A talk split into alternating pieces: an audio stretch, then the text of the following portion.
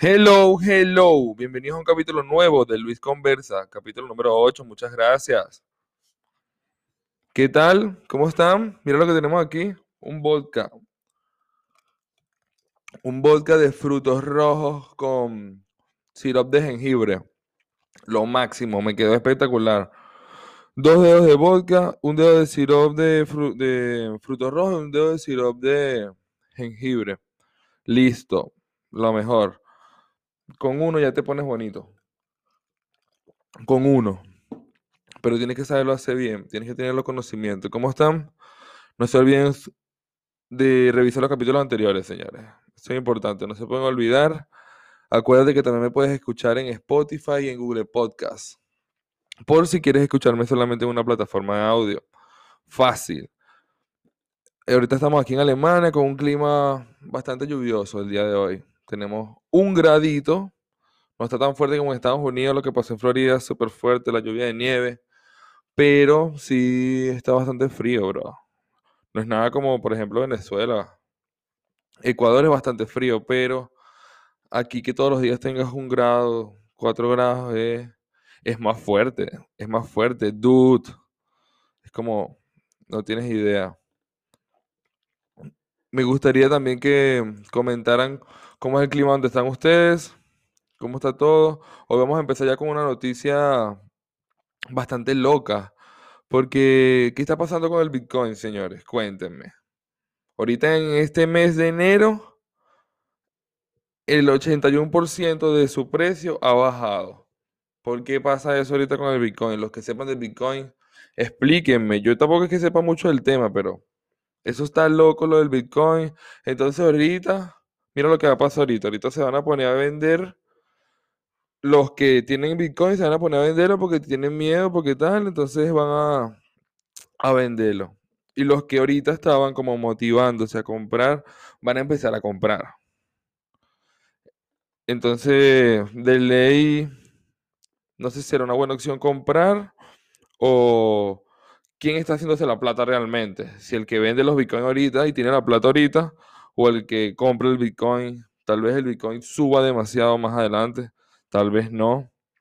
También lo que pasa es que Ethereum y aquellas otras monedas virtuales no han bajado de precio. Wow, sabes, fue la jengibre. No han bajado de precios. La única que ha bajado tanto ha sido el Bitcoin. ¿Por qué? Cuéntenme todos esos empresarios que me escuchan, ¿por qué?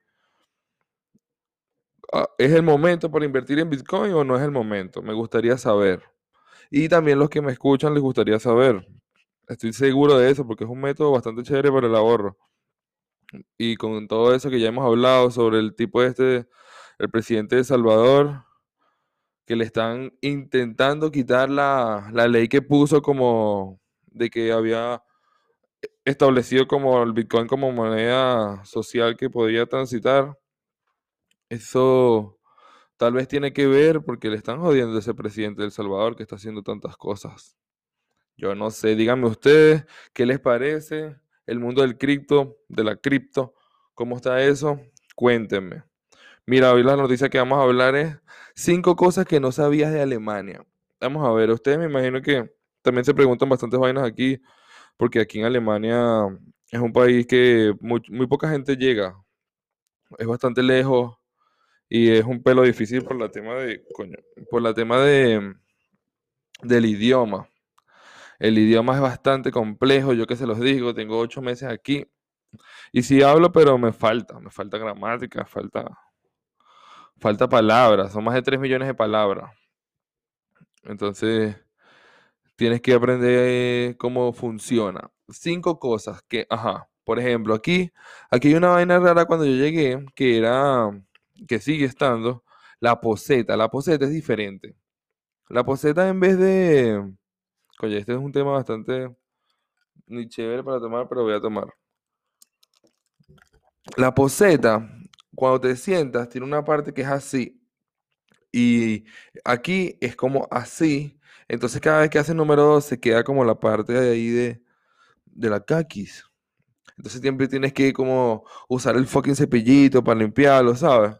Siempre tienes ese problema. Esa es una de las cosas que no había visto antes en otro país. No sé si en otras partes de Europa es así la poseta, pero aquí en Alemania son así.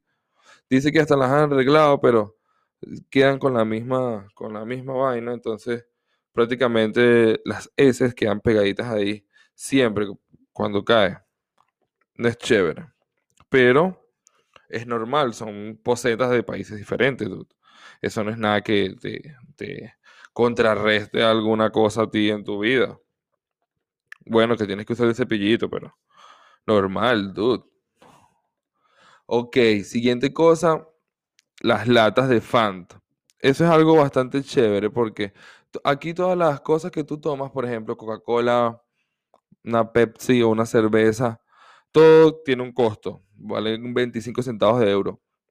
Entonces, básicamente tú siempre cuando te compras una, la llevas a tu casa y la guardas y vas acumulándolas.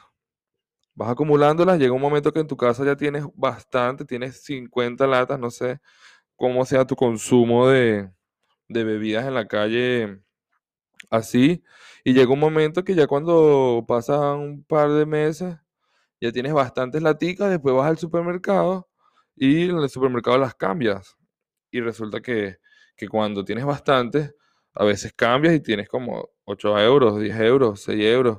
Ojo, tienes que tener bastantes, valen 25 centavos, pero es bastante chévere como esa recompensa que tienes cuando simplemente llevas basura a la basura, solo que te da un poquito de dinero. Es básicamente como vender aluminio y vidrio.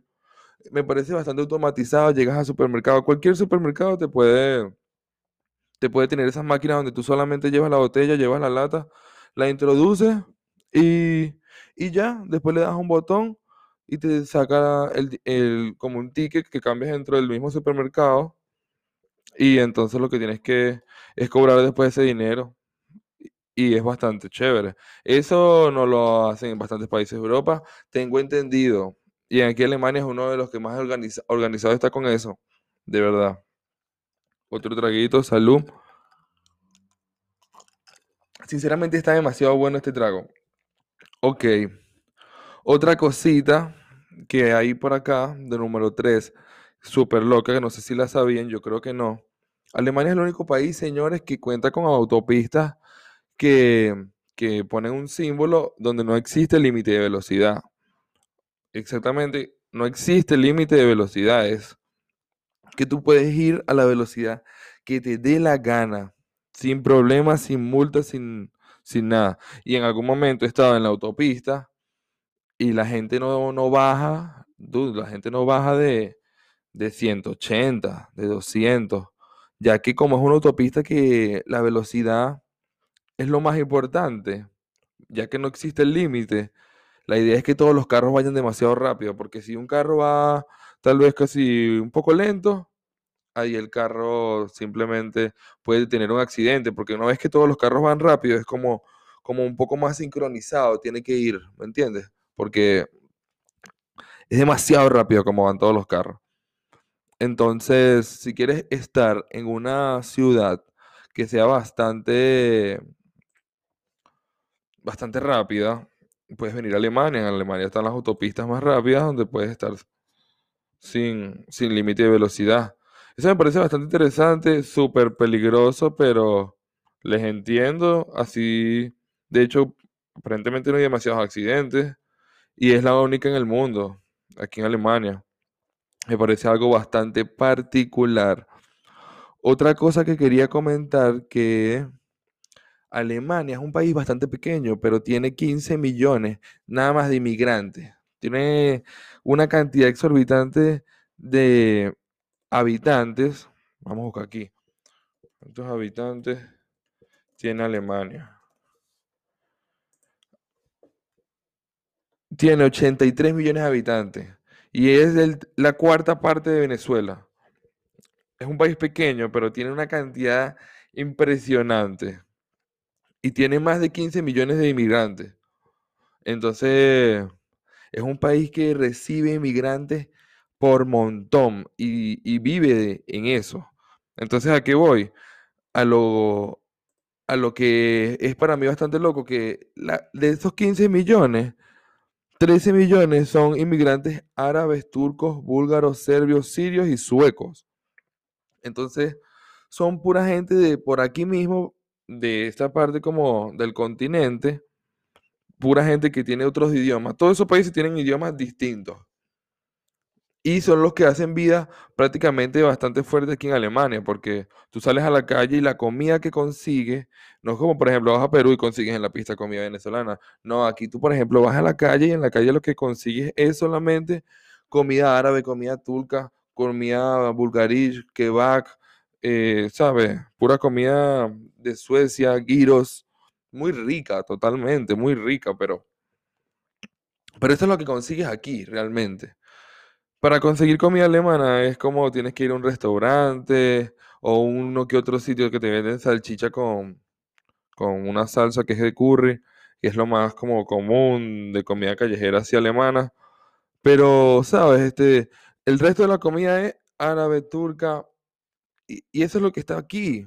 Aquí me gustaría a mí que, por ejemplo, llegaran inmigrantes o a echarle bola, a meterle duro a la zona de restaurantes. Pero más como comida colombiana en la calle aquí, venezolana, ¿sabes? No he conseguido el primer restaurante, no he conocido el primer venezolano, incluso aquí. Entonces, esas son 5 cosas que les dije, ¿no? Les dije 5, la poseta es diferente, las carreteras más rápidas del mundo. Ah, y me faltaba algo también. En los carritos, eso sí también tengo entendido que tal vez pasa en Estados Unidos y en gran parte de Europa. Cuando vas al carrito del supermercado, en el carrito, para retirar el carrito tienes que meter una moneda de €1. Y cuando te vas, lo devuelves y el carrito te devuelve la moneda. Básicamente creo que es para que la gente no deje los carritos en el estacionamiento. Y al menos que no quieras tu €, pero siempre estar botando €1 solo por flojera y no llevar el puto carrito a la vaina. Es como, ¿sabes? Pero es bastante chévere esa técnica. Y entonces esos fueron los 5... cosas que no sabías de Alemania. Y quería también preguntarles, ¿qué factores provocan que un lugar sea bueno para vivir realmente? Eso vamos a conversar en el próximo capítulo. Déjenme sus comentarios. No se olviden suscribirse. Muchas gracias. ¡Dude!